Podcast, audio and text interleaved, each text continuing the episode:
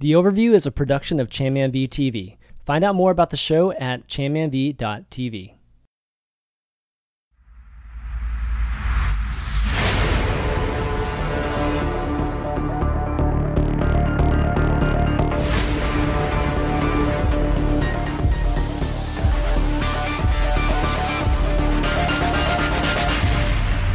What's up? What's up, everybody? Welcome to episode 69 of The Overview. I'm Chanman V, and joining me today is Fish Sticks, of course. What's up, Ben?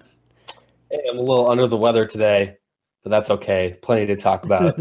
Should be a good one. Ebola. That Ebola virus, or the Ebola. Ebola. I, I was before you misinterpret Chris. I was at Evo last week. Actually, yeah, like a full week ago, and I got like I somehow got sick like six days after I got home. So I'm now just getting over that. It's uh, it's that dormant, that dormant virus or whatever that comes out a little bit later.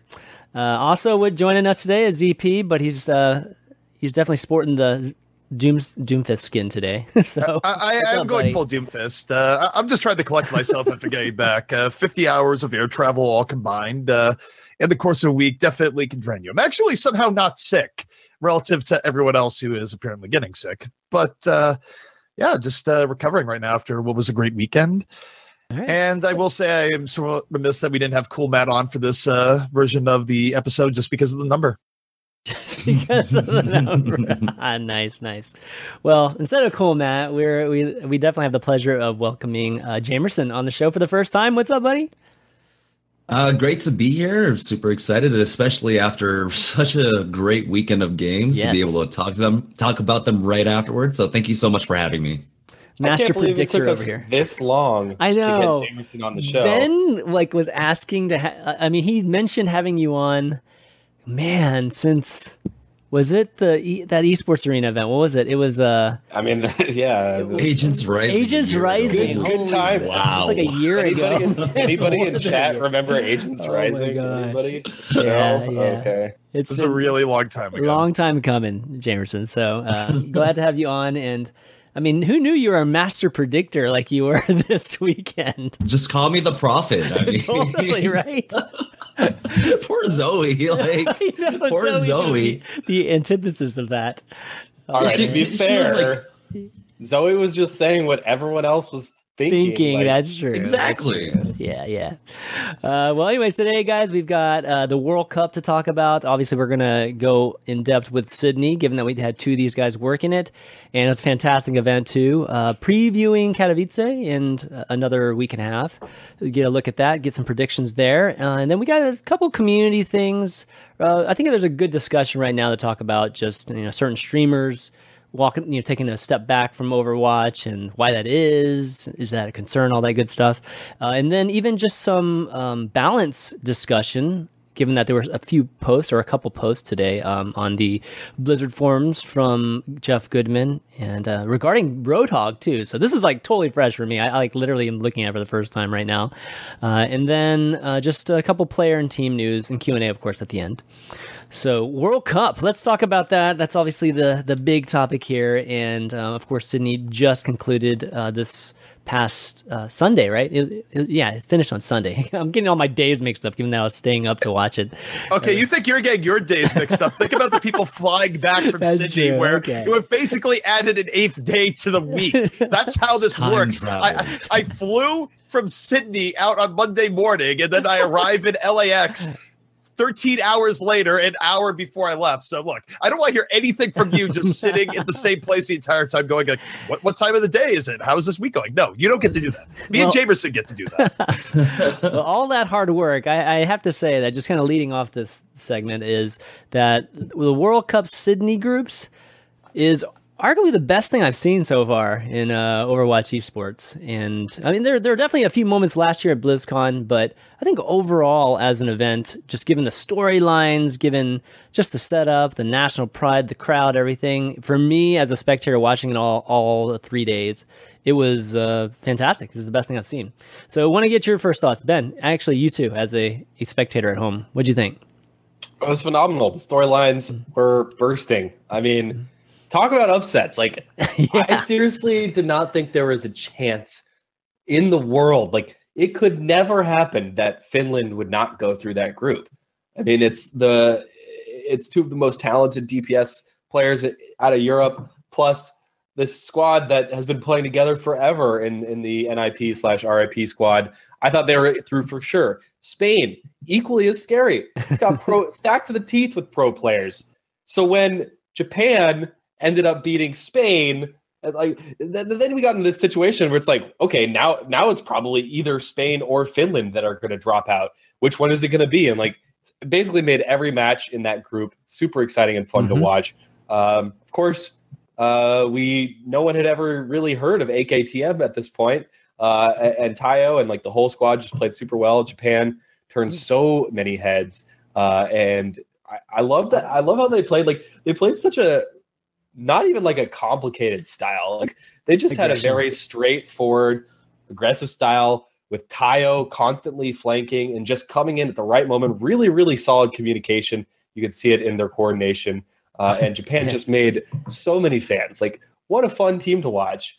Uh, with all this talk, you'd think Japan actually advanced, but, but actually Australia, the home crowd. Hearts, if nothing else, I know, uh, seriously, they were absolutely the, the favorite. Outside of if it wasn't actually in Sydney, I feel like Japan would have been easily the, the biggest fan favorite of the weekend. But given well, that I mean, it was in Sydney, to, was... to that point, as far as it went with Japan, is that what we saw from Japan is that they got the most pops and reaction from the crowd for any other team that wasn't mm-hmm. Australia. I mean, people very much enjoyed playing it. I mean, or not playing, but uh, watching them. And mm-hmm. I mean, part of the reason is too is that, and this is sort of a tangent on its own, but people, when you can get just first person views of hit scan characters doing crazy stuff that aren't Tracer, but in this case, McCree and Widowmaker, they those two heroes, particularly when well played by Taimu as a Widow uh, earlier in the the group stage, and then of course everything AKTM did with McCree got the biggest reactions out of the crowd mm-hmm. by far.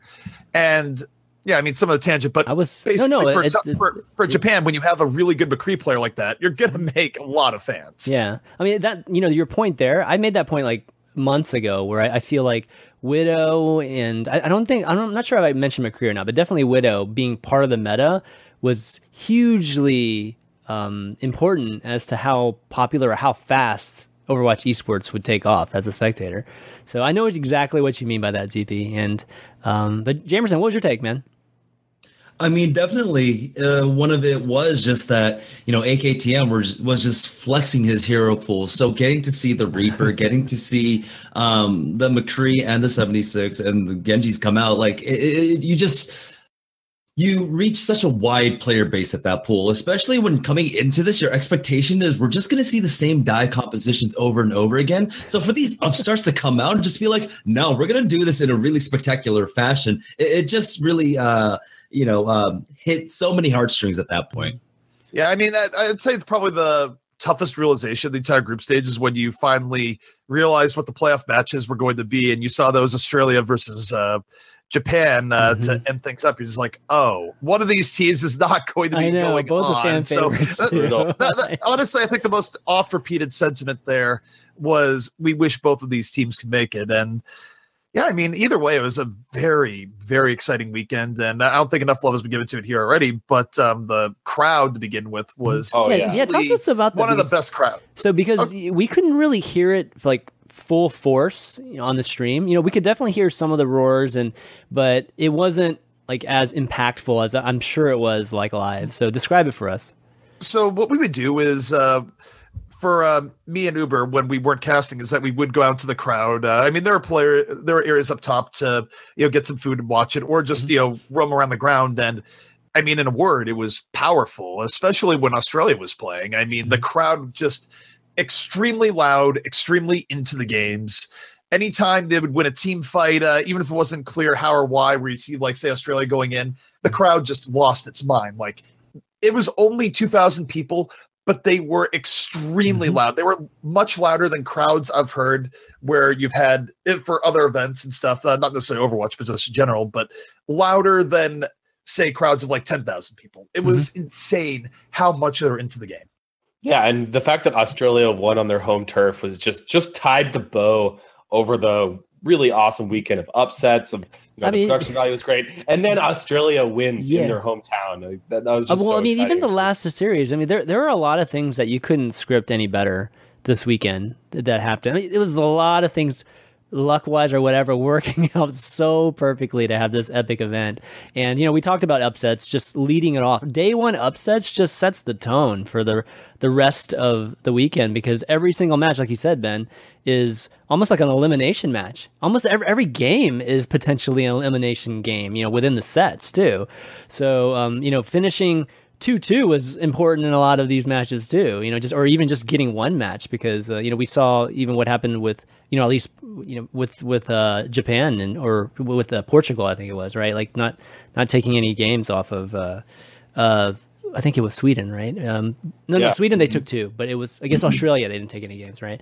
So um, yeah, I mean, anyways, it, it, set up a great tone. And then at the very end, with just Japan and, and Australia being tied 2 2, going into it like the overtime on Oasis and that, that crazy play by I Eat You Up, I can't even imagine the crowd during that play. Now you, you can really tell that a lot of these players were just were just were just feeding off the energy yeah. of the crowd. I eat you up throughout the entirety of that weekend. His tracer play got better and better and much more clutch. Like you, you were seeing huger pulse bombs come out day two and day three, and mm-hmm. he really was just feeling the energy of the crowd and you know they, they could see it because of course you know they weren't in booths. They were just out on the stage. They could see out into the crowd. They see their flags just waving into the air. There were so many australian fans there that you just can't help but be compelled by that kind of energy. Yeah many many times i could see the players looking over their monitors just out in the crowd. That was really really cool. Um, in, ret- in retrospect I should have like in my internal power rankings. Australia should have been higher up. Yeah, they should have. Yeah. Just just to give some background, uh, probably everyone listening to this podcast knows already, but in case you don't, the Australia squad is comprised of blank esports, so they are a fully professional team that plays together every day of the week uh, and has been doing so, not just like in online tourneys and stuff, but they've been playing in Taiwan in the Asia Pacific region league for months now. So they they have months and months and months and months of experience LAN experience, boot camping together. Mm-hmm. So it's really no surprise that they they did end up advancing here. Uh, I think probably a lot of people, myself included, had them probably too low on their power rankings. But in the end, the fact that Australia and Sweden are the ones that ultimately are going through isn't a huge surprise. But everything before that point was just like massive. Like even the fact like the first match for the first day, Sweden getting getting knocked down a peg, going two two against Portugal. Like just you're right, Chris. That just set the tone for the whole weekend. Well, the thing about the first day, of course, is that the big surprise there was, of course, you had Sweden getting taken to the limit, and then you had uh, on the other end of the spectrum, you had Japan just really clocking Spain in the mouth, and it was a case where, I mean, it, that was a mix of both ends there, where I think Spain played much better going into day two and day three. Uh, clearly, well, they made a role uh, swap. I mean, it well, was Harry on. No, it wasn't just a real swap. They were running DPS on day one as well too. But at it, the end of it, at, at, the very end. So obviously, having Harry Hook and Soldier was fine. The bigger part there too is just also the part where. It, takes a little bit of Winston to get back into the mode of dealing 3 DPS. So uh, Winghaven had an adjustment period. But regardless, Spain came out weak. Japan came out really strong. That's how you had that perfect storm. And it did set the stage for the rest of the groups the for the mm. sort of drama that unfolded there. Where of course Spain, even though they weren't able to get through, they did just totally wreck Finland's chances by coming out yeah. incredibly strong against them. Yeah, de- definitely they were able to regroup both Sweden and Spain, and um, so I think the team that we were expecting ended up showing up on, on the very last day. And unfortunately, Sweden and Spain had to play each other too, so that I mean, only one of them could have, you know, would have ended up going through. But the one thing about uh, Japan, I have to say, is that you know after day one, you're thinking, um, you know, with the actually early day two, you're th- you you were looking at some of the teams that we were expecting to be favored, starting to regroup. You're thinking, okay, Japan's going to get put in their place, you know, after. Uh, you know, or at least in day two, and then maybe not even make day three if, if there was any possibilities of that. But Japan actually followed through. Like, I mean, I really think that between Australia, Japan, and even Spain for that second spot, it, it could have gone any direction depending on what day it was. And of course, for Australia, you know, it worked out totally great for them. Um, just you know, this this past weekend, but those three seemed pretty even to me by the end. Sweden was probably a little bit ahead of them, just given how solid they played on the last day. But um, it was just super competitive. You know, like one thing I think one thing I think is really worth noting, by the way, heading into the next group stage is that just so no one is caught off guard, and they really shouldn't be, but Australia was relatively firmly beaten, or Blank Esports, by the uh, Flash Wolves team for which is now basically the Chinese Taipei team heading into the Santa Monica stage. So when you get there, definitely expect good things coming out from the Chinese Taipei team because I, I, think that's going to be really sick to look forward to. It's not the next uh, group stage, by the way. Next group stage is Poland, but something to keep in mind where if you uh, hmm. thought Australia was impressive, Chinese Taipei should also be very good uh, in their showing. Hmm, okay. Up. I don't think a lot of people had them on their radar. at least uh, most. Look, the Asia people. region in general. I know they're surprising. Strong, man. Yeah. No, that's the that's the great thing about World Cup, right? Last year, I remember uh, specifically a lot of the power rankings revolving around World Cup. Korea was rather low. If you looked at it, a lot of them were estimating them to be like possibly like low, like lower end of the pack, and then they just came around to dominate and wreck everyone. And so now we're getting to actually see that a lot of these regions have leveled up, and particularly in this last year, the um, the Southeast Asian, uh, I don't know, so. Uh, how much Southeast Asia, but like the Eastern Asian, right? Japan, Korea, mm-hmm. uh, Taipei, or Taiwan, along with China, have just leveled up to a massive degree that it's hard to not ignore them at this point. Mm-hmm. Well, um, overall, like, what do you guys think of? I mean, obviously, you guys worked production, so um, you know, we'll definitely talk to you guys just kind of behind the scenes. But Ben, overall, just with production of the entire weekend, what'd you think of it? Compare, especially solid. compared I mean, to the previous week, too. This time we had Jamerson and, and ZP, of course, like mm-hmm. swapping in, so a little bit of a caster um, moving around, but uh, everyone everyone did a great job. Uh, it was great to see Uber's passion just mm-hmm. flowing as he was commentating the Australian team. Yep. Um, James, I think you did a great job hosting the desk, and we were talking about Flame. Uh, his, performance as a caster, like he's really uh, coming into his own in terms of just presentation. Like he's always had the knowledge uh, down, but he's mm-hmm. really learning how to, you know, get a good cadence while he's speaking. Um, excuse me. Uh, and yeah, I, I, was just really pleased in general with the with the production, production, the games, uh, the crowd, everything just felt really, really solid to me. Yeah, the, even Golden Boy just rallying the crowd too. I mean, those are some really, really fun moments, and you know, just the whole Aussie, Aussie, Aussie, oi, oi, oi bit. Um, so yeah, I, I, think right now, from the standpoint of the talent and the casting, like with you guys, that's not a problem right now. You know, that's not definitely the, the issue with uh, you know currently with with Overwatch esports. So I feel really, really confident, at least in terms of the product of what we have there. It's just all the other stuff now. You know, we got to step up with some more stats, some more, you know, things in between, some roll, you know, B rolls, some even more B rolls to set up some even more storylines. They did a pretty good job with it though this weekend. You know, just kind of setting up some, uh, you know, just some of the player stories and things like that. But um, a little bit more of that, I think, you know, we'll, we'll be almost there, you know, and, and obviously spectator. I think we talked about last week a little bit, just some of the the spectator things. And you know, it the facilities are there. It's just a matter of just figuring out the proper way to to set you know the casters up or set the storyline up a, a, bit within games. No, I mean, as always, it's an amazing job. Yeah. Mm-hmm. Uh, go ahead, Zippy. Yeah, sorry, we both at the same time. But I was going to say, as always, it's an evolving product, right? Where mm-hmm. uh, Overwatch is a complex game. Uh, there's a lot going on in terms of both uh, from the casting end and also just production. How do you set up proper stories? How do you set up mm-hmm. proper stats, etc.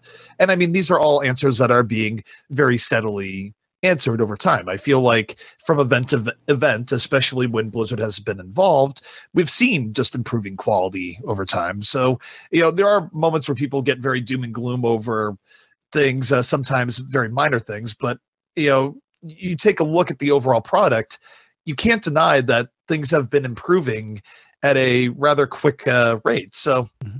I don't know. I, I, I think it was a very positive step forward, all in all. Yeah. And that's the biggest thing. Just as long as there's progress, that's the thing that will keep me happy. You know, as long as we're not taking step backs each time we're doing these type of productions, you know, that's definitely, um, you know, really good and, and just kind of building upon each one.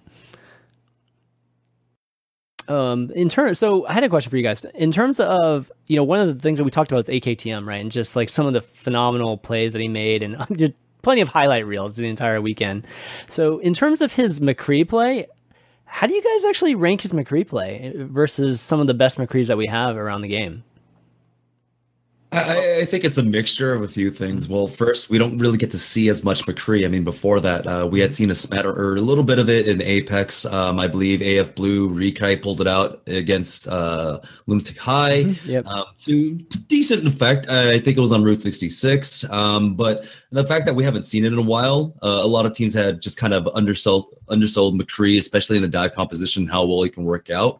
Um, also, it was um, the two standout performances were against Spain, well, by the end, where they weren't really running a diva, and also against Vietnam, where uh, unfortunately Vietnam was kind of the punching bag of Group D. So um, when it came down to actually seeing him face off against uh, Taimu in Finland in that final matchup in Group D, mm-hmm. uh, it did give us a good.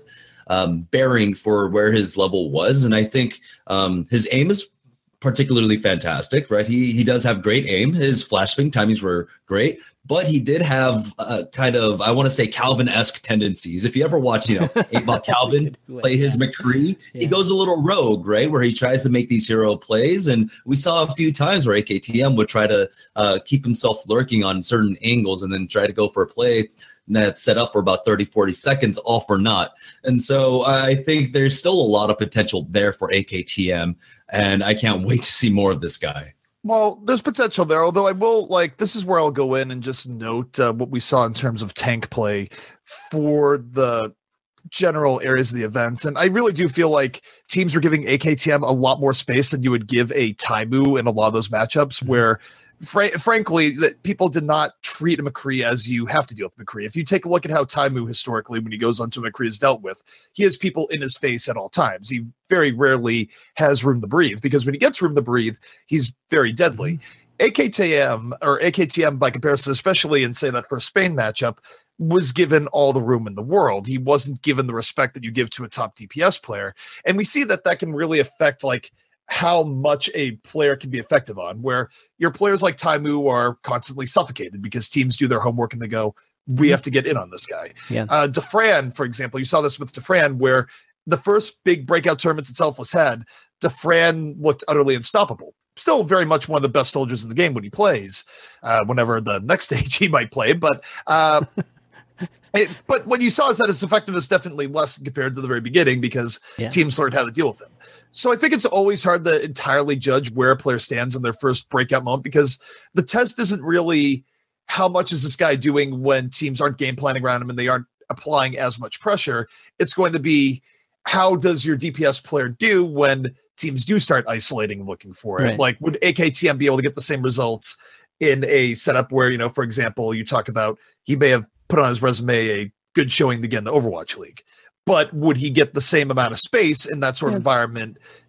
Probably not. So it, it's sort of it was a promising start, but you definitely can't anoint anyone just off of. Oh, um, of course not. Play. And, and you know, to I guess in maybe a counterpoint to that was that by day three they knew all about AKTM, so people were focusing on him on day three, and yet he was still making some plays. Not as many, obviously, you know, but he was still making some plays even given that that happening. So uh, I think it's pretty promising for him. I don't know if he's like the best McCree ever. I mean, Doe was making it make him sound like he was literally the, the best mm. McCree ever, but um, he, he's definitely well, say- uh, he's definitely a, a star that we never seen before. I mean, AKTM has absolutely bought himself like a tryout for some Overwatch League team. Yeah. Uh, I think it'd be silly not to kick the tires on it. It's just like anything, you have to. It was an incredible story for the weekend, but mm-hmm. you know, it takes a little bit more than that to just proclaim someone as this guy's the next coming uh, in terms of yeah. stuff in the future. But for the weekend, he was absolutely the player of the weekend. And going down the uh, OWL rabbit hole just a little bit more, weekends like this really go to prove to me that I think OWL can work on a global scale because mm-hmm. Australia has a great team. I mean, sure, you could you could add some Koreans here or there and try to make like a super team down the road and like draft players from all around the world. But like the Australian fans are there. The Australians or players are there. Same with Japan. Who knew Japan had such a strong team? Basically, nobody. Nobody in the scene was as like as aware of how good they would be uh, as as as maybe they were. Uh, so it makes you think we could have a Tokyo team. We could have a Mel- Melbourne or or a, a, Sydney team. You know, mm-hmm. I, I, would love to see that. Like that's a beautiful image for the future of OW League. is is truly global. Well, now you've gone on that, I will simply go to my rant and say that I am a very big proponent of geolocation esports. I always have been after seeing how my dad has reacted to anything yeah. that has a Minnesota or Boston uh, tilt to it. I think geolocation is incredibly good for esports. And if you were in the crowd there to see how the Australian crowd reacted to an Australian team, I got to tell you, that is a much bigger response than you would get for you know some more random, less focused setup of like, oh, evil geniuses versus TSM. No, you're not going to get that level of crowd reaction for that. You just aren't under normal circumstances. Geolocation is big, and the uh, crowd in Australia really helped hammer that point home. You know, it'd be nice if we could get like a crowd mic, or at least a little bit more of a, a crowd mic whenever we do get shots. I don't know how you I would can hear up. it pretty well. At, at I mean, I could hear it, one. but I mean, I still don't think it's even. I, I, still don't feel like I felt the crowd as much as you know just being there. There's like this, you know, maybe uh, a, on a scale of one to ten, it's like a two or a three at home, and it's probably a ten there. So if we could get to like a six or something like that, that would be actually really sweet from a, at least a home spectator. Um, okay, let's talk about viewership. So the viewership, I believe I saw the the stream. I believe get up to 50k at one point. Um, I wasn't like watching it, you know, the number at least the entire time. But Ben, why don't you like you probably know the the numbers a lot better. So how high did we get, and what, kind of viewership do you think we overall we got for the event? Right. So overall for so as you guys are aware, uh, there are a lot of foreign language broadcasts for Overwatch World Cup, which have been doing pretty pretty well. Unfortunately, there was no Japanese broadcast, which mm. I would have been so fascinated to see how that might have done. Uh, but for the entire Overwatch game itself, it was peaking towards 70 and 80,000, pretty similar to the Shanghai numbers. Mm. Uh, so I, I haven't gone in and drilled down and looked at exactly at which channels were driving that, but I think it's very fair to say or safe to say that at least 65 to 70k of those viewers were watching the World Cup at peak. Uh, so we're hitting pretty good numbers, getting close to six figures for the group stage, which makes me. And, and again, uh, usually events in Asia have worse viewership than both European events and North American events. Just conventional wisdom from watching a lot of esports throughout the last uh, five or six years. Uh, so I'd expect to see more. I'm hoping to see more. Uh, I think this is a really encouraging sign, though, because even contenders finals was only peaking at what 30 40,000 viewers at absolute mm-hmm. max yep. and then the very earliest stages of the Overwatch World Cup already doubling that, like actually literally doubling what we had for for contenders. I think just goes to show you that once you have the LAN setting, once you have the arena setting, you bring in national pride, have the localization aspect, you're going to have a lot more viewers excited uh, in person and online. So mm-hmm. uh, I'm pretty encouraged by these numbers. Well, it's also the power of having more regular events, right? Where once you start getting uh, a proper esports schedule where you have contenders leading into World Cup, which is going to be leading right back into contenders, you can maintain a lot of momentum. And I think the really key thing to note here too is that the viewership, of course, it was get, pulling those numbers with the finals going well into the dead of like night for U.S. viewership uh, parts, where you know I think it was ending at like 5 a.m. Central Time or something like that. So it's that's, to have those numbers at those times is incredibly promising. And also, I mean, it's promising to think about where things will go when you say get to the Santa Monica stage, where then it's going to be full on in a prime US time zone. So viewership has been very good, especially for something where, you know, World Cup uh, still sort of comes a little bit out of nowhere for people. And, you know, mm-hmm. you're following teams that aren't always together. But for a celebration of the game, I mean, it was phenomenal. Yeah. Yeah. And also, like, anecdotally, um, the amount of people I was hearing that had tuned into the World Cup and that was their first time actually watching professional Overwatch and actually enjoying it and uh, being enthralled by it, invested by it because of the player's story. It was um, too many to count, but also taking a look at the VOD numbers. If you look at the VOD, uh, the viewership numbers for the actual Play Overwatch channel, um, a lot of those are around 60, 70K right now. You go onto YouTube, you'll find 60, 70K for Australia versus uh, Japan, Japan versus Finland, all the high profile matches. And so it's great to see that kind of interest when generally, um, if you look at the contenders finals, um, the uh, the OMM finals, those VODs stay around 20K. But within three, four days, I'm telling you, uh, within the last two days, Japan versus Australia, it's already about 60,000 views on YouTube. Yeah. So definitely very, very promising, and, kind of building off that you know anecdote that you just mentioned there, Jamerson. Um, you know, there was some discussion, at least on Reddit, and let me bring it up real quick, just because the upvote is such a classic number there. Uh, but there was some discussion on just how to maybe bolster you know viewership on on the World Cup, and you know maybe some things that Blizzard could do, like um, having players have a chance to get a golden loot box while watching Twitch streams and things like that. And Jamerson, we were talking before the show. You mentioned that Heroes was uh, had announced something similar to this. Yeah, so the Heroes of the Storm team, if you check out the Blizz Heroes uh, Twitter account, they just announced that there's going to be cheering on Twitch, where if you uh, watch their HG, uh, HGC games, you'll be able to earn in-game loot. And so we already have, uh, we've already seen that there is um, an ability, you know, with Twitch Prime getting the golden loot box, that there is some sort of way to build in that kind of system for Overwatch. And um, we were talking about this before about how uh, the heroes of the heroes of the storm team has bolstered its numbers considerably for the heroes esports scene. Uh, what can you do with Overwatch at that point if you offer the same kind of incentives?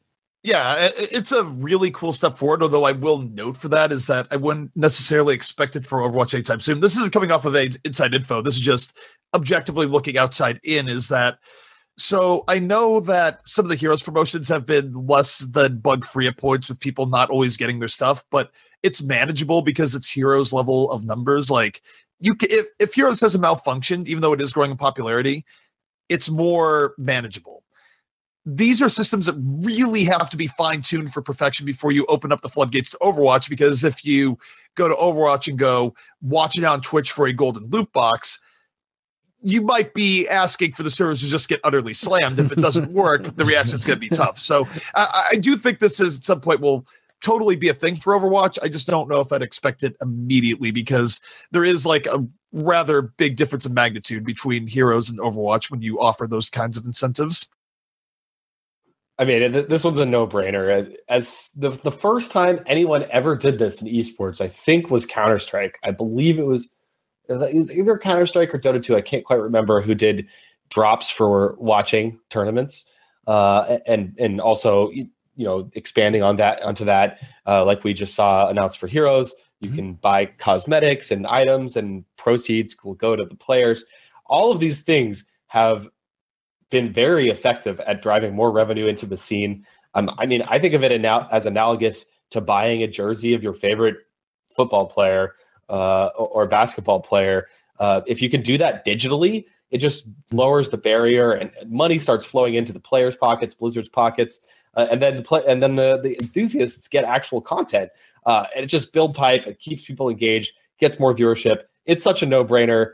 I think it's it's only a matter of time. At least I hope it's only a matter of time, especially with OW League, uh, you know, in on the horizon. There's no way that they're not going to do this. Yeah, I mean, speaking of like the revenue stream, they've already mentioned that this is something that is in the works, right? Um, they, I think the number that they had thrown around um, for a lot of these announcements about the OWL was that uh, teams would earn 50% of in-game uh, purchases regarding their uh, regarding their uh, items. So it's already in the works. So uh, I'm not worried about it all whatsoever. I think a lot of people now, with uh, the more recent announcements about the teams that have bought into the league, and then of course all these uh, revenue streams for the teams, are, are starting to um, quell their fears about the Overwatch League at this point.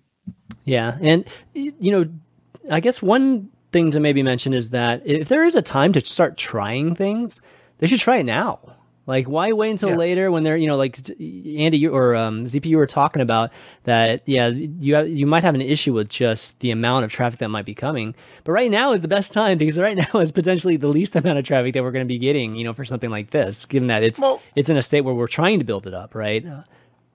Like I said, I'm sure it'll be coming at some point. I'm just yeah, noting some soon. of the realities there. Yeah, I'm just hoping. Well, one thing I'll soon. note here too, though, is that like when I look at Overwatch right now, and people might think, "Oh, this is shilling because you've been doing events where it, it, really isn't."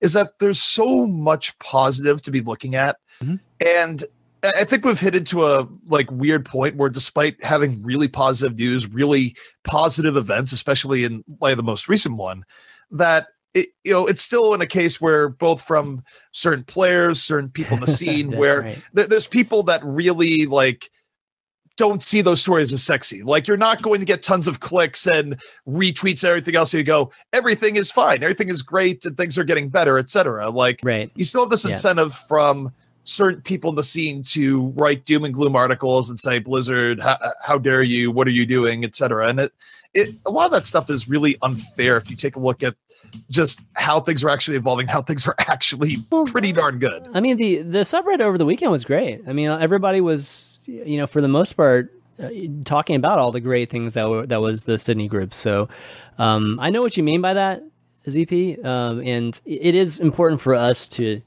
to definitely recognize when things are good.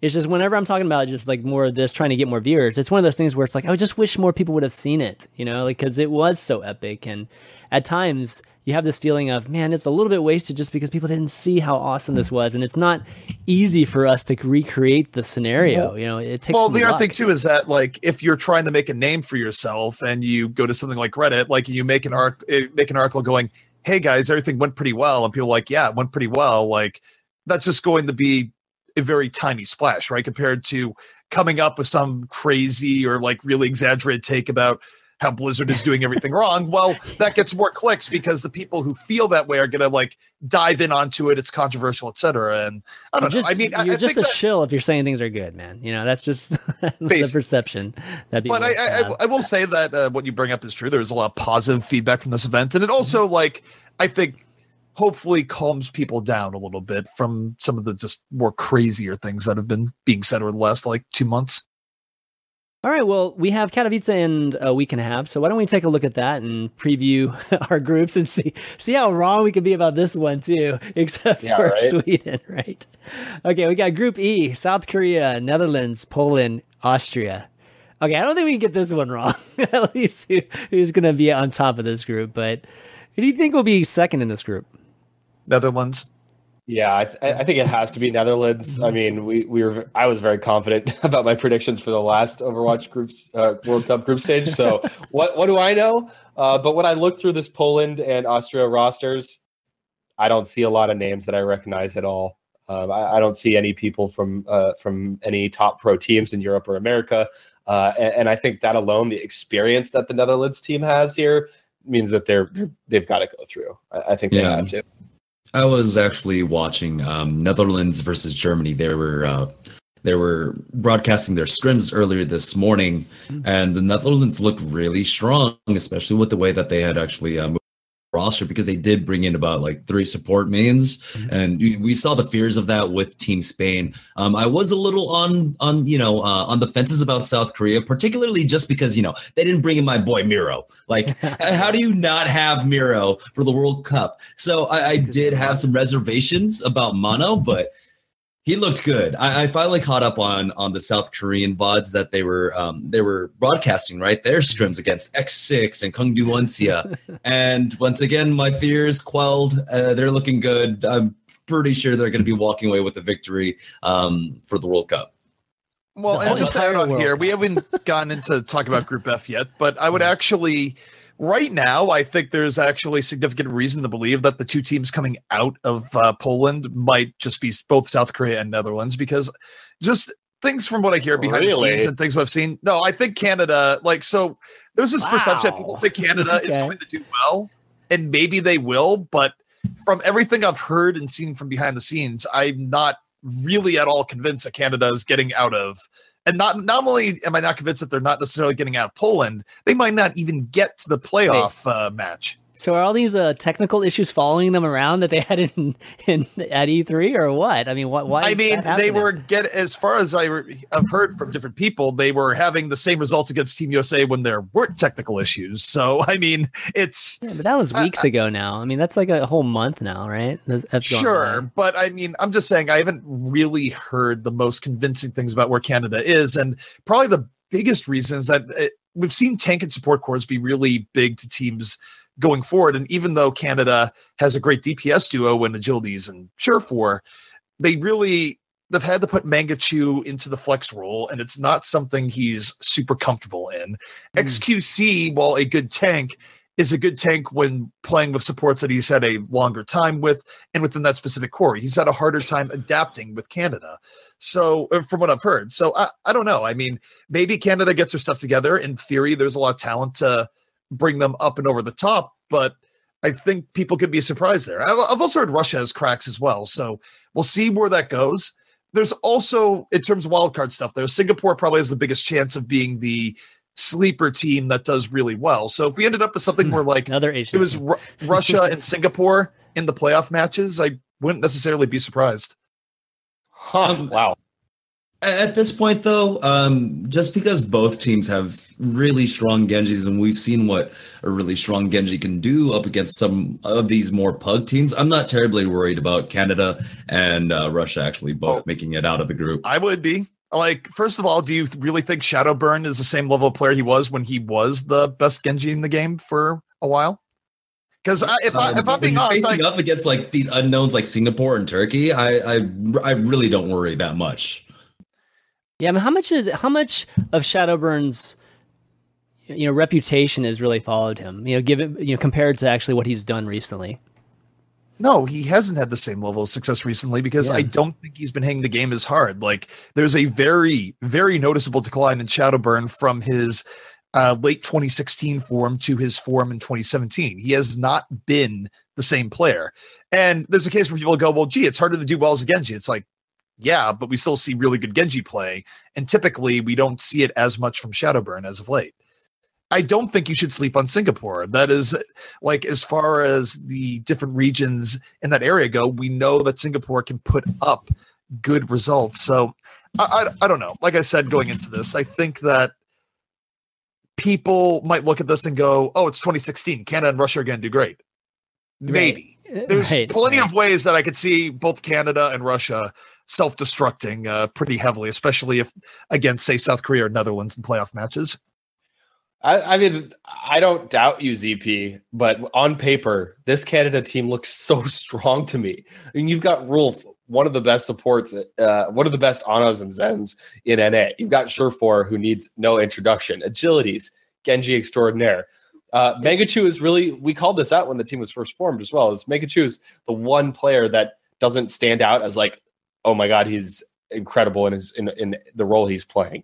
Uh, but this team still on paper looks so good. I mean, I, ha- It I would be coming out of a giant upset if they don't come out of the group stage. Uh, I, I, I think a lot of people. I mean, it would be super disappointing if Canada didn't come out of Uh, this. I I will note as far as this goes here, like I do kind of hope that Canada matches up against Singapore on day one, just because like if anything has the ability to recapture uh, Japan Right. versus Spain, it would probably be Canada v Singapore potentially. And again, like just to caveat all of this, there's a possibility Canada gets it together and is able to gel really well by the time of the setup. But I'm just saying, if Canada doesn't do well, do not be surprised. The warning signs have been there, like well in the lead up. Like ultimately, what if they do like the same thing as Spain, right? And just go ahead and run triple DPS and uh, just kind of like roll over everyone. Yeah, everyone seriously. stages. Uh, like it's it uh, definitely we saw that uh, you don't particularly need the D.Va. It's just much safer to have the D.Va, and you can still run that triple DPS composition. Yeah, composition. they're much more equipped to run the triple DPS. That's for sure. Yeah, I mean they are, but on the same note, like the triple DPS did really work for Spain because of how ridiculously good of a soldier uh, Harryhook is. They would have to run a different variant of it there because I, would, I mean, Surefour can run a good s- soldier, but I don't think he would be running it in this case. He'd be running the tracers. So I don't necessarily know if they have as good of a triple DPS setup. You know, one thing I didn't mention when we were talking about Sydney and just Spain in particular, and you know, being forced to run the triple DPS. Now they tried, they tried to run D.Va, and it was just a, a huge failure. Um, was this an issue of selecting teams? You know, are we, you know, like because the thing is, is they could have changed rosters. I mean, the thing about the World Cup rosters, that it, was flexible. Like you could still add people at, at different times. You know, you didn't have to have the same roster in groups as you do, like you know, in BlizzCon eventually. So why wouldn't you choose a roster that actually has a good D.Va uh, and not be forced into this situation? I mean, they were even, Spain was even forced to play, you know, roles that they didn't even were naturally you know, were naturally fitted for it. And Canada's going to be in the same ish, I think in the same state if they have to play a D.Va too. So, um, what are your thoughts on that? Did they choose the committees just choose wrong? Well, for Canada, yes, I think you would have been much better putting Train on the roster over Mangachu. Like, although um, I heard there might have been something where Train couldn't play, so if there's a case where Train couldn't go, well, that yeah, that, that was more that's what Jake. But I think that's what yeah, Jake said, right? He couldn't. if Train was available, he would have been a far better choice for the Flex tank pick. It, it might have just come down to the committee because, well, um, you do have Mangachu on the committee, but also um, Huck is on there, and I I had heard I'm not making you know any kind of like uh, statements here. I had heard Huck that was largely um, hands off with the selection of the team, so it might have just been a lot of power, you know, in one. I will confirm that I heard the same thing from other people that were involved with Team Canada. So that was the thing. Okay. All right, so I guess we'll have to see what happens there. I mean, how awesome would it be if if Poland did something though? Just you know, hometown crowd Oh, yeah. again in Katowice too. That would be pretty sweet to see. But uh, definitely I- predictions right now is that are they're not going to be doing much. Like ultimately you just have to like remember that um yeah netherlands and south korea are super strong. But i think at this point um after two stops teams have realized you can't sleep on anyone. You have to put your best foot forward on every single match or well shit happens Or you got a team that just goes full aggro and you and just runs you over because you weren't ready for it. Um, all right, Does, it, does anyone know uh, which arena this is in? Is this in Spodek where they've Uh, had like all i those? think it's the esl arena okay, okay. yeah. if it was in Spodek, that'd be sweet, man. because because that that's the one where they've done like uh like a ton of really memorable bowl, esports right? tournaments, every, Yeah. every Yeah, like it's the goal. iem katowice yeah Mhm. and I think that's like a eighteen thousand person capacity arena. That would be insane. I wouldn't be surprised if they fill it because Polish esports fans are intense, They dude. are, I mean, we just Oh, had yeah. the CS:GO major there last uh, Mhm. last week. Uh, so yeah, it's gonna be awesome. Uh, I will say though uh, about the second group here, at very least, Russia versus Canada is a story storyline in itself. Just two teams or two countries that have gone at it in hockey for like decades and decades. like now they're gonna go out in an Overwatch. I think that's pretty exciting. yeah, definitely.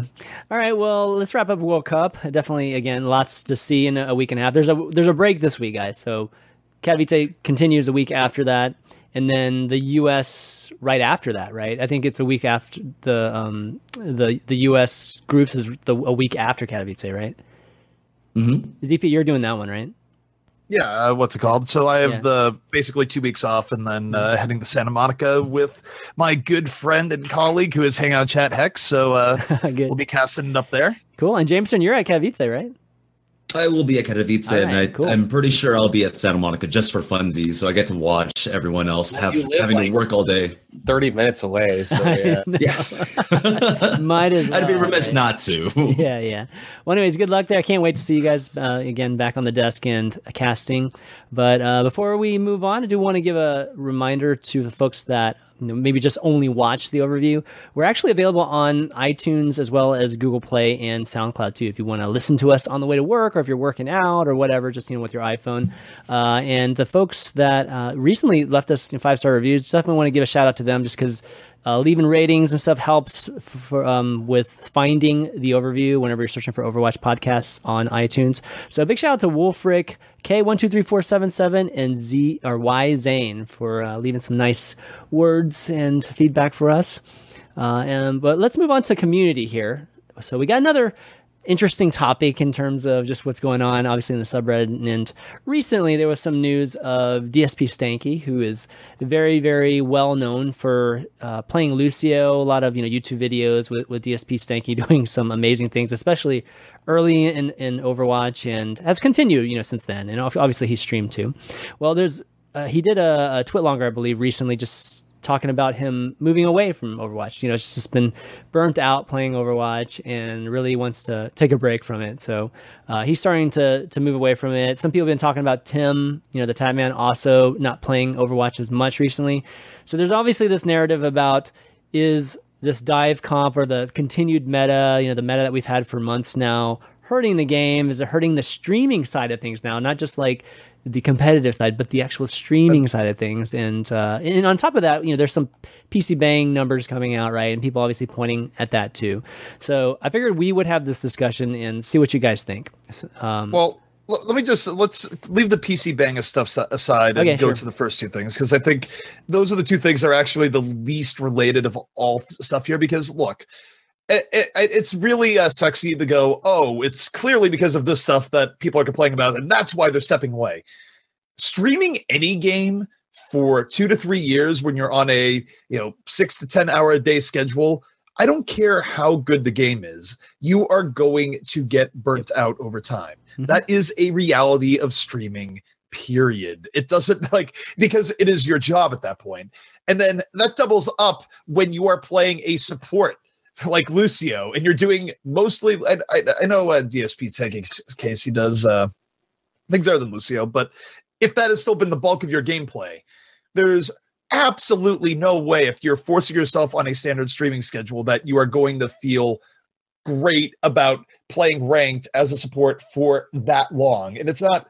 Uh, I really don't think it's a game issue at that point. It's uh streaming is hard. People really underestimate how hard it is to stream, and particularly to keep up the same style of content day in and day out. So yes, people are going to get burnt out over time. It happens. Yeah, I think that's that's what this is, guys. It's it's people, individuals getting burnt out. I mean, I, I, I hate to sound like a broken record, but this is probably like the fifth or sixth time there's been a meta that's gotten stale uh, in Overwatch's history since it came out in May of last year. It's been what 14, 15 months, and every three months or so, we go through the same exact thing. It feels like the community really overreacts to this perception that a, a single meta is dominating the game so much that it makes it unfun, makes it unplayable. Everyone's going to leave. The game's terrible. Blizzard is too slow at bouncing. And then balance comes and things change. It always happens. I will give you, I will give you, this meta has been going on for a bit longer than any of the previous ones. But this is like the fifth time this has happened where the community overreacts to an extreme uh, about the meta being stale or whatever or and, and then and then they see like Surefour or, or like DSP Stanky or or or or Taimou most recently being like this game sucks I hate the meta it's no it's not fun for me anymore and everyone's like yeah it, that's what's gonna happen everything's gonna die now it's like no no Oh, no. the Well, patch is gonna come in two days Doomfist is coming in two days people It's Game- just interesting that like Yeah. if people try to like attribute this to the meta being stale, I mean, it, it's Stanky playing Lucio. Lucio's never gone out of fashion. I mean, he's dropped from I believe like the S tier ranking where he's used 95 or 96% of the time to A ranking and he's still up there at 90% usage. Like uh Stanky has no shortage of games where he's playing the Lucio and it's become actually a lot more fun game for Lucio to play into the dive uh, because well you're a lot more engaged as a Lucio. You have to peel for your supports. You have to go and dive also um, with the rest of your team. Like this is possibly the best gameplay you could ever get out of a um, out of a Lucio player. L- l- Yeah. Let me put it this way too when it comes to streaming as well, and this comes from my experience in streaming. But look, even when you're more on the bleeding edge and you can like get the win rates a little bit more in your favor, right? If you're streaming for 10 hours a day in a game mm-hmm. with matchmaking, what does matchmaking try to do? Matchmaking tries to give you a 50% win rate. Now, think about the just think about what this does then for a minute. That means that for a 10 hour play session, on average, unless you are really on the super top end where you could break matchmaking, you are going to be losing for five hours of every day that you do a 10 hour stream. And of those losses, probably maybe a quarter of them are going to be brutal losses because that's how matchmaking works. Where of your losses, a few of them are going to be ones where you're just getting kicked in the junk.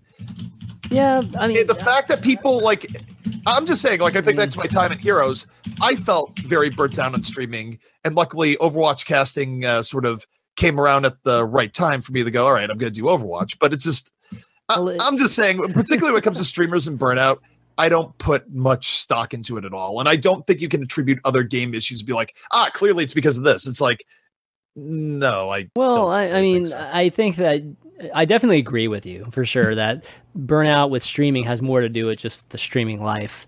And, and we see more we see it more and more. Any streamer that only focuses on one game, you know, isn't a variety streamer, goes through this this phase. You know, even in Hearthstone, like I, there was a tweet by StrifeCro yesterday that said he's he's taking a step back from you know streaming Hearthstone for, until the expansion comes out, which is you know only three weeks or something like that.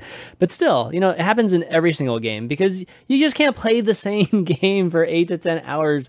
And you know, and have to stream it too, not just like play it on your own, but have to stream it too and be up and entertaining or whatever, like for I don't know, 250 days out of the year. It's like really, really hard to do that. So, well, unless people... you get, unless you cultivate uh, what I like to call the cult of Kripp, where Kripp, like, it, granted, if you go back to his very early streams, he was more energetic, but like, people are just like, Kripp has actually built into his personality just being disenthused at the games he plays, where he's just saying there's like, whatever, I'm just playing, whatever. You know, I- am Kripp, get at me. And like it actually works because even if he's not having as much fun as normal, like that's what people go to Kripp's stream for. So it works out really yeah, well. As compared to say other different. streamers yeah. where where people go for them to be like highly energetic and entertaining. Like, you know, for example, if you take a look at Seagull's stream, Seagull might be facing burnout at some point. I think there's been some there because he's built his reputation as a streamer that's really energetic and talking to people. And you're not just like looking at his face cam as he gets top decked and wrecked. So yeah. I, I, I, don't know. I mean, it's every, difficult to keep that up on a consistent basis. Yeah, I mean, all the streamers feel the same way. It's one of those things, and every everybody that's streamed knows that the moment you don't stream, you're losing subs. You know, so like you, force yourself to stream as a job, and and people like Kripp are able to do it, and they're very you know vigilant about doing or very very very good about doing it and disciplined about doing it. But most people can you know cannot sustain that for just a, like again 250 300 days a, a, year. I mean that's just like too much. So this is natural. DSP saying he's he's gonna be playing other games. Know, he'll probably come. I, I can see Stanky coming back at some point. I mean, th- these people walk away. Don't, that doesn't mean they they don't come back. So, well, um, and okay, how, how, much of it has to actually do with the dive comp? Like, kind of like circling back. Yeah, I mean, it, it's hard to say whether these are just it's it's just, it's just timing issues, right? It's just coincidence. I think that these people are burnt out at the same time. This meta is is uh, you know kind of winding, maybe winding down, or at least Doomfist coming out like in, in a week or whatever. Well, I mean, let's just be clear. Generally speaking, most streamers come back because they like money and they realize that it be switching to other games. I mean, that's not completely true. it, mean, it is.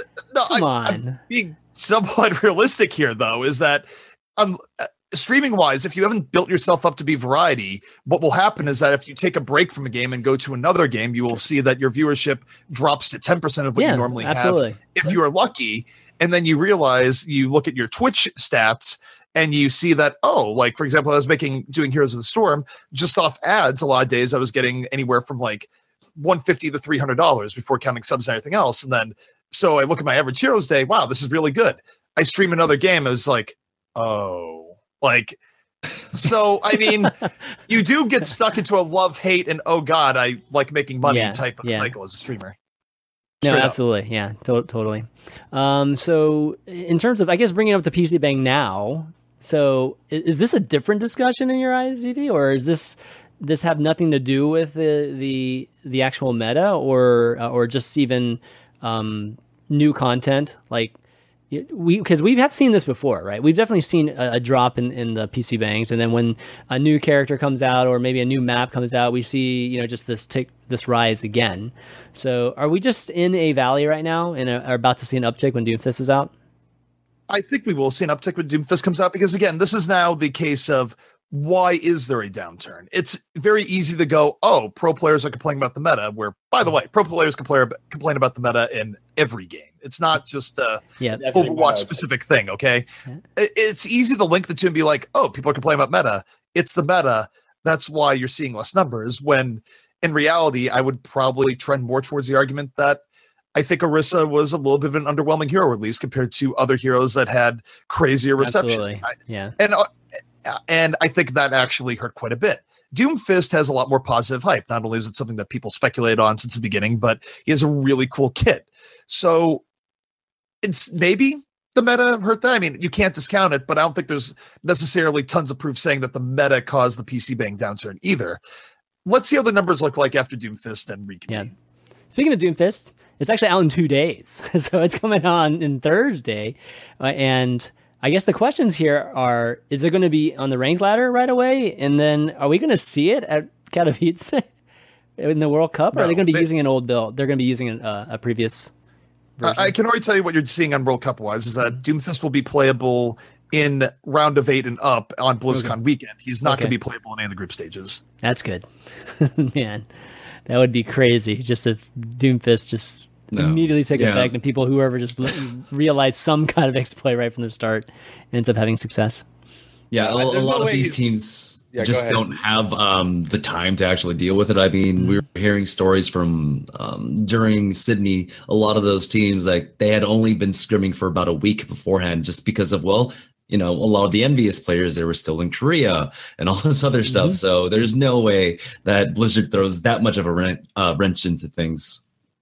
Oh yeah, uh, so uh, there's no way it's getting into the, either of the next World Cup uh, qualifiers. I didn't hear that from Blizzard. That's just that just seems obvious to me. I, I, that would be shocking if it was. I am curious about contenders though, because contenders is coming up in a couple of weeks, and oh, Doomfist will have been out for a while. I think that that should be really exciting. I, I would assume he will be playable. A good way to Yeah, hype I'm the not saying event, this from too. any. I'm not Yeah. saying this from any official info whatsoever. By the way, this is just gut feel based on how it's been handled in the past and whatnot. But I would very much imagine that Doomfist would be fair game for uh, Mm-hmm. the upcoming contender season because at that point, I mean, you stop and think of that, right? Contenders is uh, publicly stated to be starting the week of August 14th. So, so basically, after the uh, Santa Monica group stage. Mhm.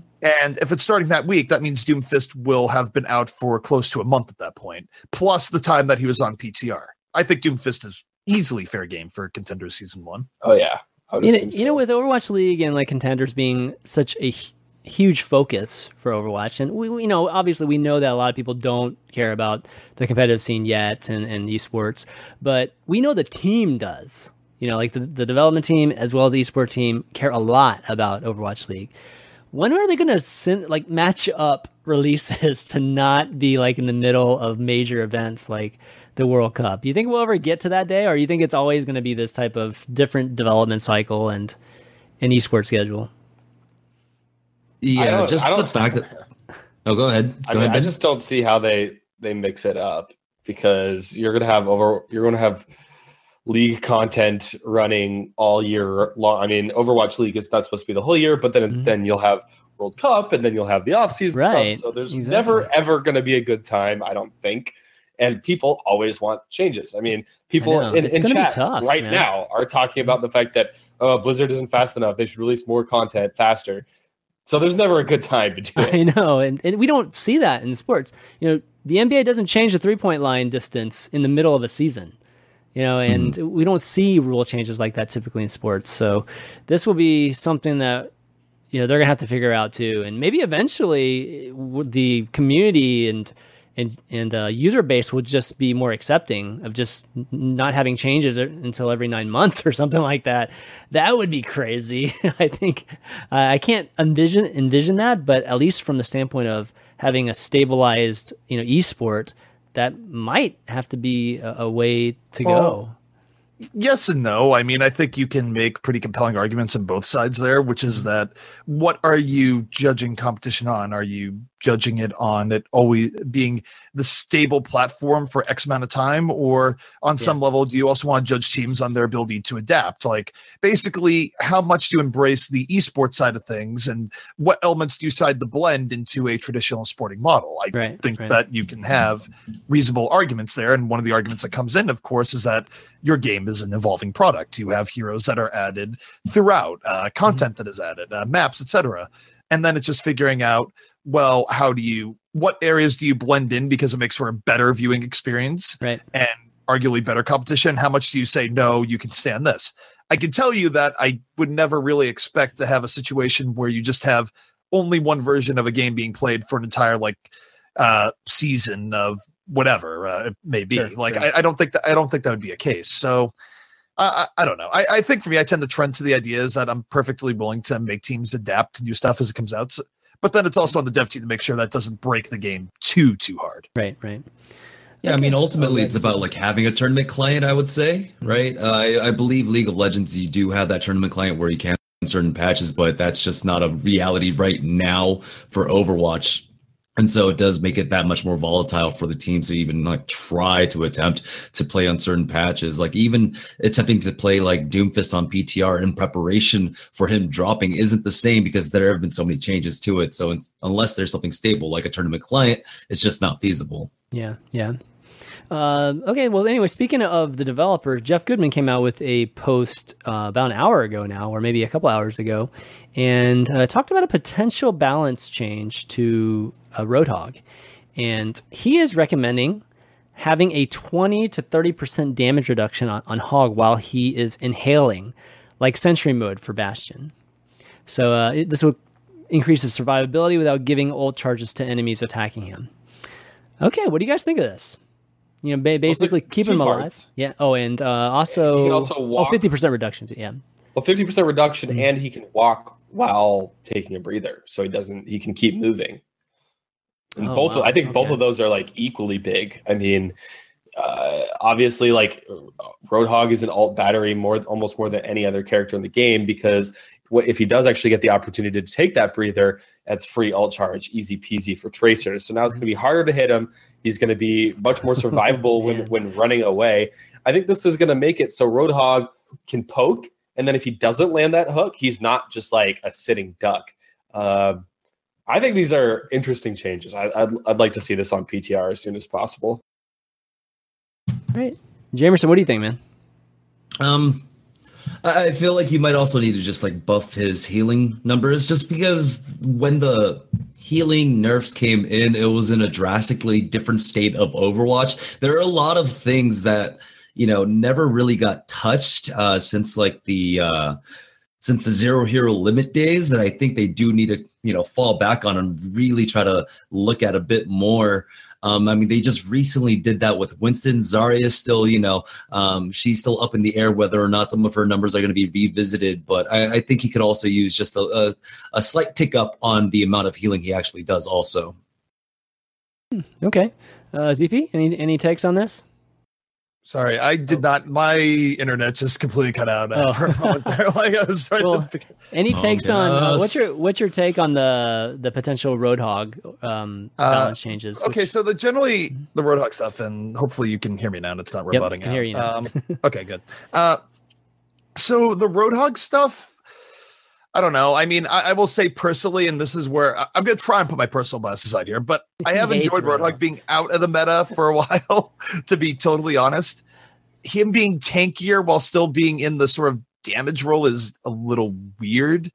I don't know. I guess we'll see. I, am willing to keep possibilities open. I just, I, I would still, for me, and this is going off into own personal bias land, there's part of me that would like to see Hook Rework to be something that was more skill based, smaller hitbox, and you know maybe give him something cool that works with that rather than basically keeping Hook the same and just going, all right, well now you're just tankier and can run in and around.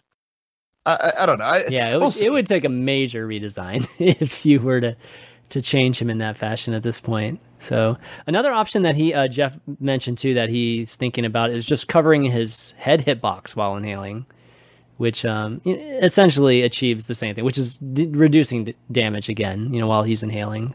So clearly he's dying way too easily, you know, and they're trying to figure out some ways of, of keeping him alive a little bit longer. We'll have to see. Definitely see if it ends up uh, making it to uh, the PTR or even just straight out in the game. Um, but next bit that we have got some player and team news. Uh, so the first thing is that Numlock is no longer on NRG. So um, basically, Twitter that says he's a free agent, uh, and so this doesn't didn't sound like this was any kind of surprise. It was like something I, I think that Numlock kind of understood was in the making, and the, uh, I think the exact quote was that they were looking for more of a shot caller or at least uh, some, some type of shot caller of coming from the, the tank role. And he really wasn't, or he didn't really want to do that. So um, they decided to to move on, or at least go se- separate ways. But uh, yeah, any thoughts on him leaving NRG? He's been on Energy for a long time now. So um, well, it's not really that surprising. And I mean, let's be frank about a few things here. Numlock's best showing as a player, as a tank, was in the middle of 2016 and it was arguably back when his team, rather than being Dignitas, was Creation. So, Mm-hmm. uh, yeah, I mean, the thing is that tank play has really leveled up dramatically since then, and we've never had any proof that Numlocks could play at the same level as the new era of tanks that we've been seeing, where tank play has gone so much better, both Mhm. in the form of Korean players uh, playing tank and coming over, and also in the form of uh, some of the rising new stars, your uh, supers of the world, and yes, even players like XQC, where he's been doing really, really well. Numlock's never been able to show that he's been able to play at that level of gameplay. So, I mean, the fact that NRG finally is deciding to cut ties right now, I'm not. I don't really see how you can be surprised at. Look, it's harsh to say that Numlocked is a good guy, but at some point you have to have performance, and he definitely didn't look very good in his showing with NRG. Right. Sorry, guys, we're having some issues with the cams here, but we'll uh, we'll keep talking while we're doing this. Um, Yeah. uh, Jamerson, ultimately what's your take? Yeah ultimately it is about leveling up your game. Um we're, seeing you know some renewed interest in the tank role now before you just hold right click press w move forward and make sure your shield doesn't get broken and you're holding it up at the right time. Um but with like the shifts that we've seen like a lot of dps players going to um going off onto the support roles and things like that uh, shot calling is a very viable skill that you need to be able to have, especially as a Winston player, as your main tank player for your team. Um, we were talking to a lot of the players from different uh, countries, right? Um, and you will ask anyone lo- down the line, there are two shot callers on your team. It's either going to be your Lucio Zen uh, along with your Winston. Uh, someone needs to coordinate that dive once again in the back line. Some people have, you know, gone the option of like trying to maybe use their Tracer or their Genji player as that also like that um uh, I guess real time shot calling as opposed to just like setting up and calling ultimates. But it, it's a skill, and if you don't level up with it, you are going to be left in the dust. And unfortunately, you know, Numlock never really picked up the Winston that well, and he just I guess doesn't have that shot calling um, prowess there, and it is very difficult beast to take on. Well, also just to add on and supplant that point, or uh, not supplant, but support. Uh, you also have the entire thing where you take a look at Portugal, right? Where Portugal, you had Gray and Mauzasa really pulling together a team for Portugal that really didn't have a lot of known talent in the other roles, and just off shot calling and coordination alone, they were able to be incredibly impactful. So, yeah, I mean, there's a lot to be said about this particular thing, and I would just go back and say that objectively, if you are looking at player performance, Numlocked really didn't have a lot of good game tape to show about his play as a player since the middle of last year in a incredibly competitive and involving time sphere. So again, it's not I maybe we'll see if he can have a rebound. Uh, certainly hopefully he's a good guy, but end of the day, you do have to get results. You are in a results based industry. Yeah, totally. Yeah, I'm not surprised by this one. I, this is something I kind of struggle with on the show. I'll be honest, because I, I I am but a commentator and like a high masters low GM player. So who am I to talk? But uh, from from watching the team, it seemed pretty damn clear to me that they have a lot of issues. But Numlock certainly wasn't helping them along. So not a surprise at all. Now I, I guess just the the the question for me. Why, why is everyone spamming what face in chat? Uh, What Chan, happened? Is Uh, something. It's not us. I swear. okay. yeah, yeah, it is- we're I'm like, some. I'm trying is to my, fix is my some mic messed up? Is my, uh, no, uh, he's but yeah, You're I, I, I wasn't surprised at all. Now, I guess the, que- the just the next question is: Does NRG blow up this team and start from scratch? I mean, what, what's even left at this point? You you still got IDDQD, HarbleU, uh, and and the others still hanging around. But w- what's really left of this of this roster? Are they scrimming right now? Are they practicing right now? Is NRG just going to start from scratch? That those are the questions lingering in my mind, Mhm. especially so because they are my team. They are my San Francisco NRG. That's true. Uh, That's so true. I'm really curious to know where they're going to go. Yeah. Well, I, I think pretty clearly right now. I mean, if I'm NRG, I, I do consider blowing it up top to bottom and Mhm. uh, starting with another team that either is very good already or, you know, basically taking more of a morals approach where you take a team that's really good and maybe add a few case areas where you know that the player is going to be an upgrade. But, and this is not even saying about the individual players that might still be left, but you've been struggling and trying to rebuild with the same core for ages and ages. And yes, now Dummy is off the team, Numlocked is off the team. At some point, like at least start with a base that you know can get results because NRG has floundered and by far has almost certainly the least uh, success to money spent ratio, like in the entire game. It's probably not even close. So, I mean, at some point you got to start it. Yeah, yeah. Uh, I mean, I, I, think that's fair. Just to you know, kind of go back to square one. I can't see them not having Seagull on a team, but um, you know, I, I, think for the most part, though, they they should really reevaluate, take a look at, you know, possibly, you know, just starting at at least square one or two. uh, but hey, guys, when you get a chance, join rejoin the the, the channel if you can. Um, but the next bit of news that we have is also that Tempo Storm has dropped their Overwatch team too. And Tempo Storm obviously competed again in the contenders. So, um, you know, seeing that, it's kind of a bummer. And there's this actual bingo board that we have uh, that somebody made like a long time ago that kind of shows just all the teams now that have been, you know, obviously taking a step back from uh, Overwatch. And, you know, it's uh, it, we haven't quite gotten a bingo yet, but it's getting there. Uh, it's getting pretty close to getting a bingo. So, um, anyways, thoughts on Tempo Storm? I guess taking a step back. Any different than all the other teams we've seen recently? Same story, you think, or or maybe there's some other reason?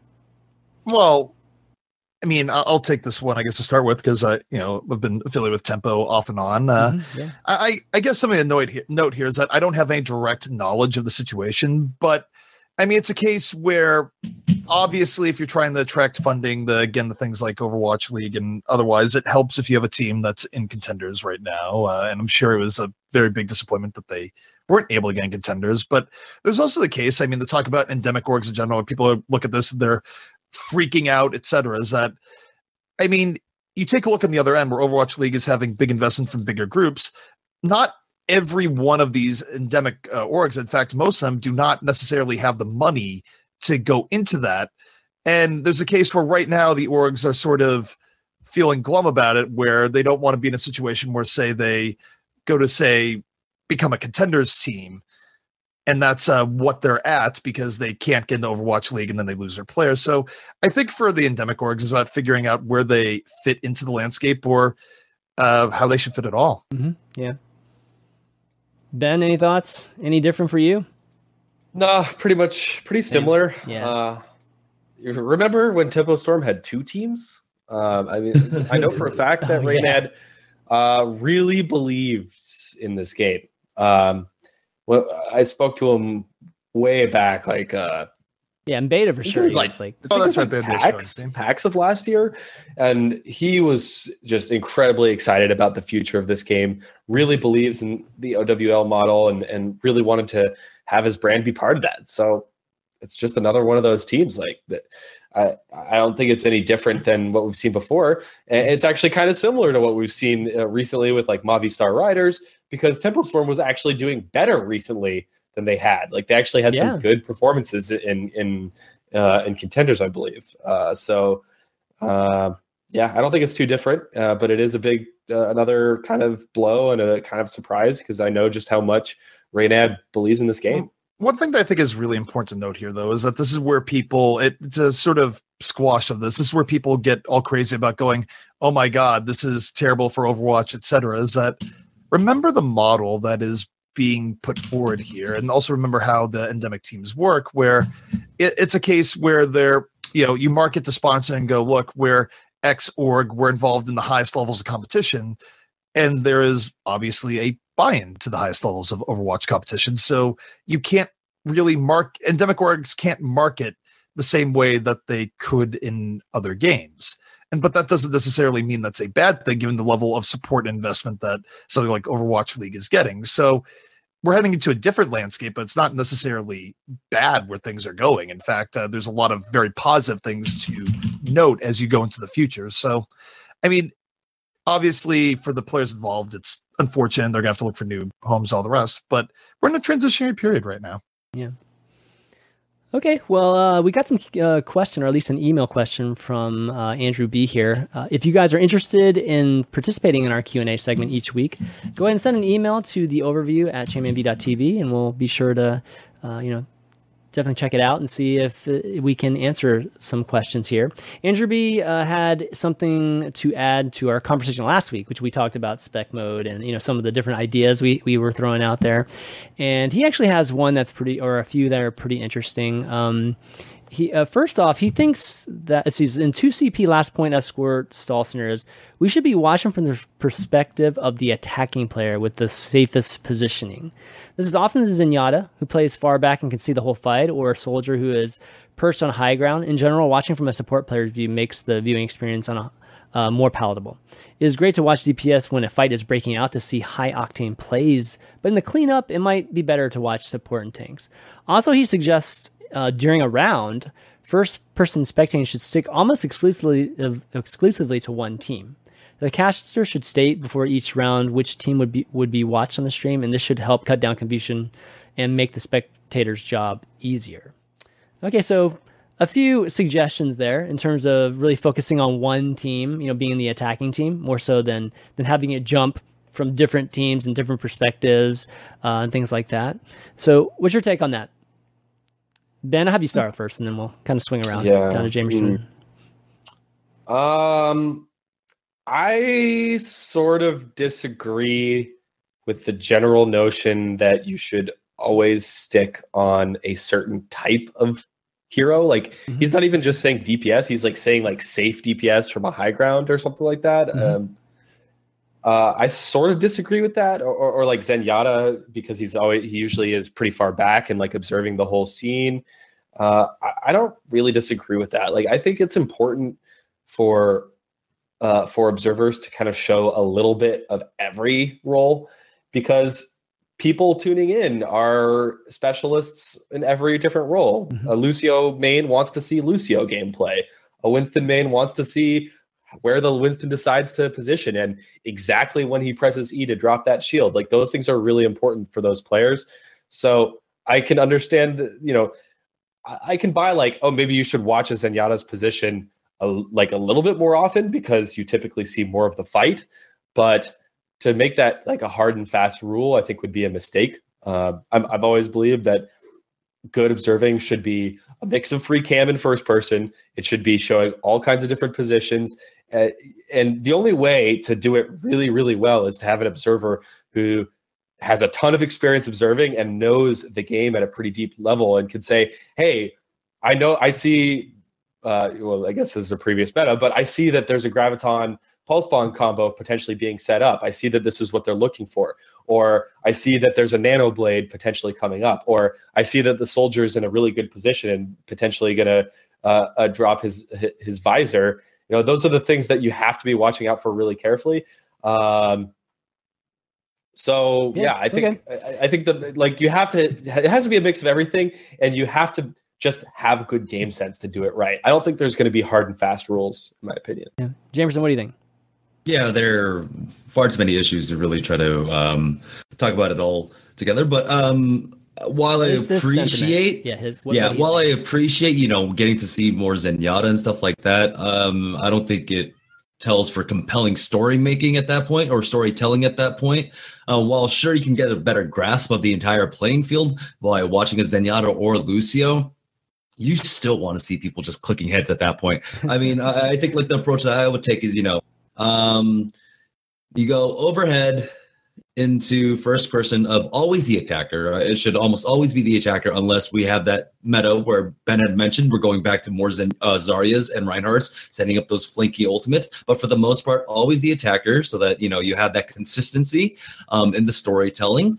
Um, go in with the playmaker, once the team fight looks relatively safe to call for one side, then you can go ahead and draw back um, after like maybe two or three frags onto the Zenyatta or Lucio. Because oftentimes when the Zenyatta's popping off, the Zenyatta's going to pop off a, a, lot of the times in the cleanup phase of a lot of these team fights. And so, yeah, people are going to complain that, oh, we didn't get to see, you know, um, this Zenyatta get a triple kill, but it was a triple kill in a cleanup scenario. So, yeah. Um, okay, so so part, there though, are some trends then. I mean, what you're saying mm-hmm. are there definitely are some noticeable trends that um, you know, obviously we could use that information and figure out, you know, just like when to to really jump to those, or at least plan to jump to those cams. Yeah. Okay. Cool. Okay. Um, So I mean, I'm I'll address a few of the things here specifically and get to just general observing theory. But Mhm. uh, one thing I'm going to note here right now, the reason why you probably won't see an attacking Zenyatta too often, it's why uh, observers have been around tend to avoid it, is that there's still some color issues that need to be fixed in the Yeah. game. obviously. Where Mhm. if you put the camera on a red Zenyatta, you're going to see blue icons for him to send for players that are otherwise red. That's very confusing. That's stuff that will eventually get fixed in time, but for now, it makes, say, an attacking Zenyatta actually a really bad camera target in most situations, unless that player is just playing out of his mind. Like you have to be having a Kariv level game to put it on Red Zenyatta because you are getting confusion by putting it on there. Anyways, uh, overall Yeah, for so- observing, uh, attacking side is definitely something to follow. I mean, you think about how traditional sports Mhm. work. You follow the actual who, who's making action happen. It is the attackers. the offense, yeah. I mean, Yeah, it would be very strange if defense wise you went into like a cornerback's helmet instead of watching the offense as they set up the quarterback as they set the ball. It'd be weird in basketball if you put the camera and followed the defense as they set up as the offense was slowly going back over. So, in general, following the attackers is intuitive. It makes sense. I think we're going to see more of it. I think that that's mm-hmm. how it should be done yeah.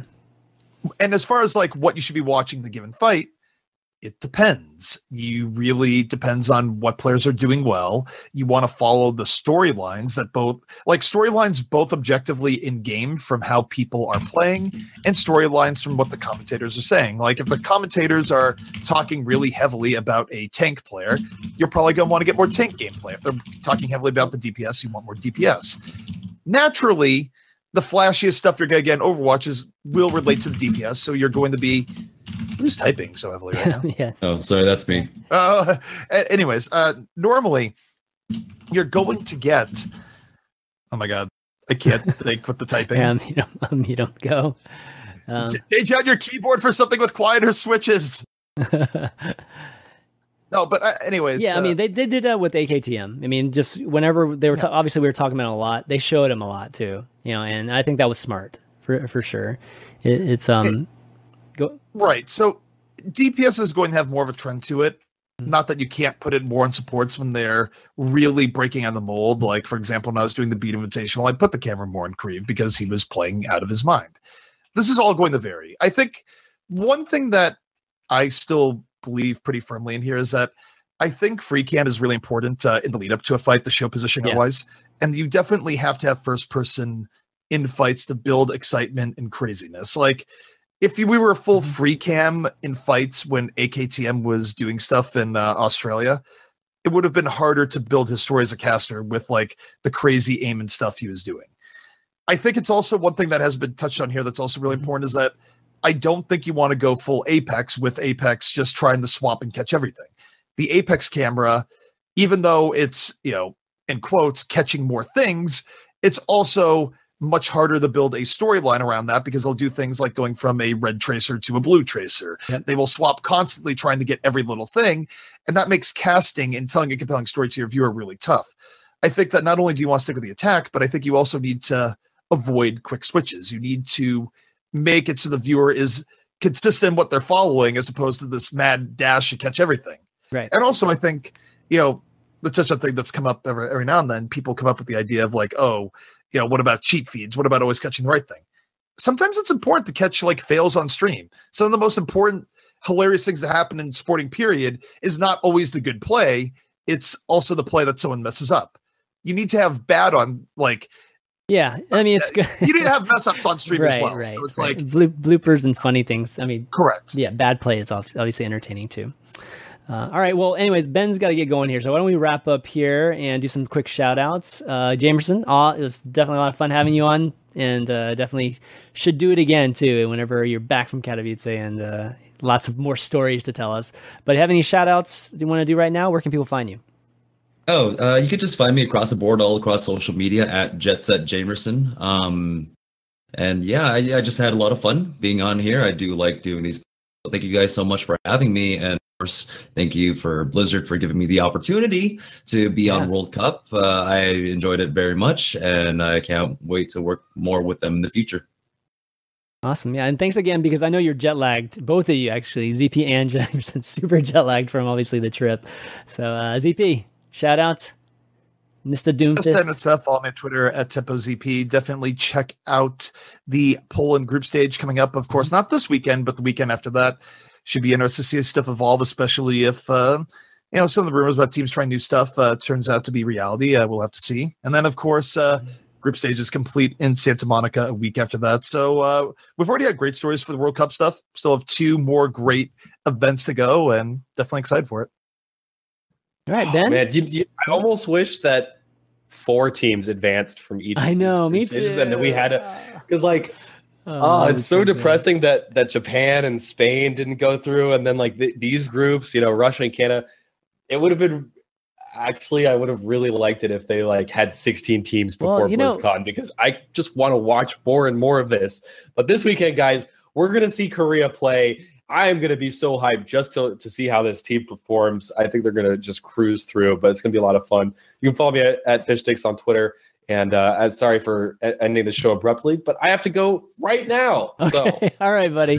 We'll right I'll wrap it up real quick, but guys, uh, we'll, we'll be uh, actually we'll be here back in two weeks because I'm actually on vacation for the next two weeks. So uh, you know, obviously you're going to be skipping a week, so don't look for us next week. But you can find all the vods on YouTube.com/slash ChanmanV. You can find us on iTunes. Just search for the Overview or Overwatch, and uh, that's going to be it for this week, guys. So for Jamerson's EP, Fishsticks, and myself, ChanmanV. We'll see you next week or in two weeks. See you later.